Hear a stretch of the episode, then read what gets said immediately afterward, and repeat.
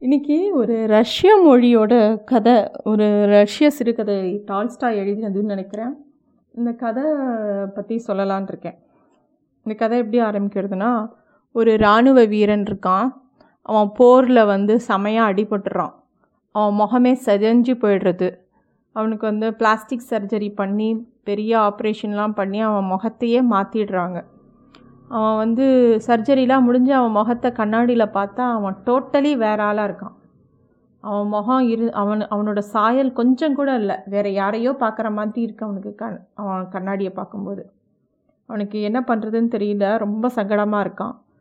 சரின்னு சொல்லிட்டு அவன் வந்து அவங்க அம்மாவை பார்க்குறதுக்காக அவன் வீட்டுக்கு போகிறான் வீட்டுக்கு போனவுடனே இவன் முகமும் கம்ப்ளீட்டாக மாறிடுத்து அவங்க அம்மாவுக்கு இவன் அடையாளமே தெரியல. யாருப்பா நீ? அப்படின்னு கேட்குறாங்க அவங்க அம்மா யாருப்பா நீன்னு கேட்ட வழி இவனுக்கு ரொம்ப கஷ்டமாக இருக்குது என்னென்னு எக்ஸ்பிளைன் பண்ணுறதுன்னு தெரியல.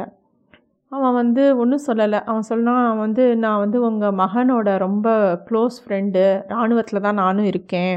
நானும் உங்கள் மகனும் ரொம்ப ரொம்ப நெருக்கமான நண்பர்கள் அப்படின்னு சொல்கிறான் அவங்க அம்மாவுக்கு வந்து ரொம்ப சந்தோஷம்.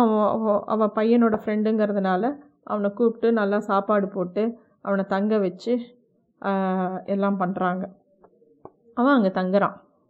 அப்புறம் கிளம்பும்போது அவங்க அம்மாட்ட கேட்குறான் அவங்க மகனுக்கு ஒரு ஸ்நேகிதி இருந்தால அவளை பற்றியும் அவன் ரொம்ப விசாரித்தான் அப்படின்னு கேட்க சொல்கிறான் அதை கேட்ட உடனே அவங்க அம்மா வந்து அவங்க ஸ்நேகிதிக்கு சொல்லி அனுப்புகிறாங்க அவன் ஸ்நேகிதி சந்தோஷமாக வந்து அப்படியா என்னை பற்றி கேட்டானா அவன்? நான் ரொம்ப நல்லா இருக்கேன்னு சொல்லுங்க அப்படின்னு சொல்கிறாங்க அவன் அப்படியா அப்படின்னு சரி நான் சொல்கிறேன் அப்படின்னு சொல்லிட்டு கிளம்பி போயிடுறான்.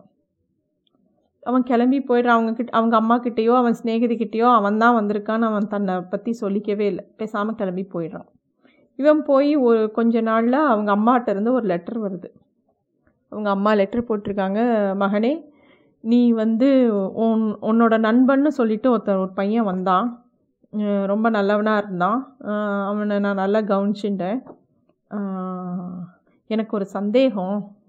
வந்தது உன் நண்பனா இல்லை நீயா? அப்படின்னு கேட்டிருந்தான். கேட்டு லெட்டர் எழுதியிருப்பாள் உடனே இவனுக்கு வந்து ரொம்ப துக்கமாயிடும். அவன் அம்மா எப்படி கண்டுபிடிச்சானோ எனக்கு தெரியாது. கிளம்பி அவன் வந்து திரும்பியும் அம்மா வீட்டுக்கு வந்தவுடனே அவங்க அம்மா கிட்ட வந்து சொல்லுவான் நான் தாம்மா நான் தாம்மா வந்தேன். அது சரி நீங்கள் எப்படி கண்டுபிடிச்சிங்க? அப்படின்னு கேட்குறான் அதுக்கு அவன் சொல்கிறா நீ வந்து தூங்கிறதுக்கு முன்னாடி உன் சாக்ஸை கழட்டி துவச்சி காய போட்டிருந்த. அந்த சாக்ஸை பார்க்கும்போது அந்த சாக்ஸில் இருந்து என் என்னோடய பையனோட மனம் வீசிட்டு ஸோ அதனால நான் வந்து நீதான்னு கண்டுபிடிச்சேன் அப்படின்னு அவன் அம்மா சொல்கிறான் உடனே இவன் சொல்கிறான்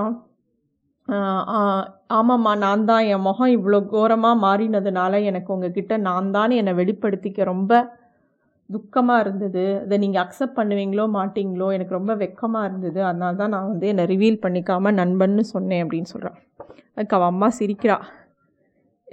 நீ எதுக்கு உன்னோட முகத்தை நினச்சி தப்பாக எடுத்துக்கணும்? ஐ மீன் தாழ்வு மனப்பான்மை உனக்கு எதுக்கு வரணும்? நீ இந்த நாட்டுக்காக இல்லை உன் முகத்தை தியாகம் பண்ணியிருக்க. இந்த நாட்டுக்காக நீ வந்து எவ்வளோ போர் புரிஞ்சிருக்க. அதில் சிதஞ்ச முகம்தானே. நீ இதுக்காக வெக்கப்பட வேண்டிய அவசியமே கிடையாது. அப்படின்னு அவன் அம்மா சொல்கிறான் ஸோ இந்த கதை இந்த மாதிரி முடியறது. இந்த கதைக்கு வந்து அவர் தலைப்பு கொடுத்துருக்கார். தேசத்தின் முகம் அப்படின்னு சொல்லிட்டு. இந்த கதை படிச்சுட்டு பிரபஞ்சன் கூட ஒரு பேச்சில் சொன்னார். நம்ம நம்ம ஊரில் வந்து இந்த ஃபேர் அண்ட் லவ்லின்னு ஒரு க்ரீம் விற்கிறாங்க நம்ம ஊரில் சக்ஸஸ்ஸுங்கிறது வந்து ஒருத்தர் கலராக இருந்தால் தான் சக்ஸஸ் சக்ஸஸையும் அதிலையே போய் ரிலேட் பண்ணிடுறாங்க. நம்மளோட நாட்டோடைய ஒரு ஏஷியன் கலர் வந்து ஒரு ப்ரௌன் தான். It's not it's not white ஆனால் நம்ம வந்து அதையே ஒரு காம்ப்ளெக்ஸாக மாற்றிண்டு ஃபேர் அண்ட் லவ்லி வாங்கிறது ஏதோ ஒரு க்ரீமை வாங்கி தடவுறது ஃபேர்னஸுக்காக அவ்வளோ ட்ரை பண்ணுறது நம்மளை வந்து யாராவது அழகாக இருக்காங்க அப்படின்னு சொல்லிட்டு ஃபே அவங்களோட பேர் ஹிஸ்ட்ரியில் வந்திருக்கா? இல்லை ஒரு நல்ல ஒரு செயல் செயல் பண்ணியிருக்காங்கங்கிறதுனால ஹிஸ்ட்ரியில் வந்திருக்கா?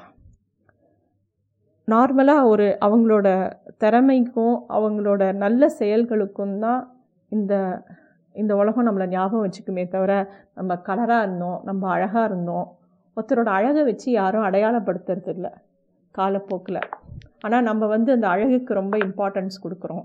அப்படிங்கிற அப்படிங்கிற மாதிரி அவர் சொன்னார். அண்டு அது எனக்கு என்னமோ கரெக்டாக படுது. தேங்க்யூ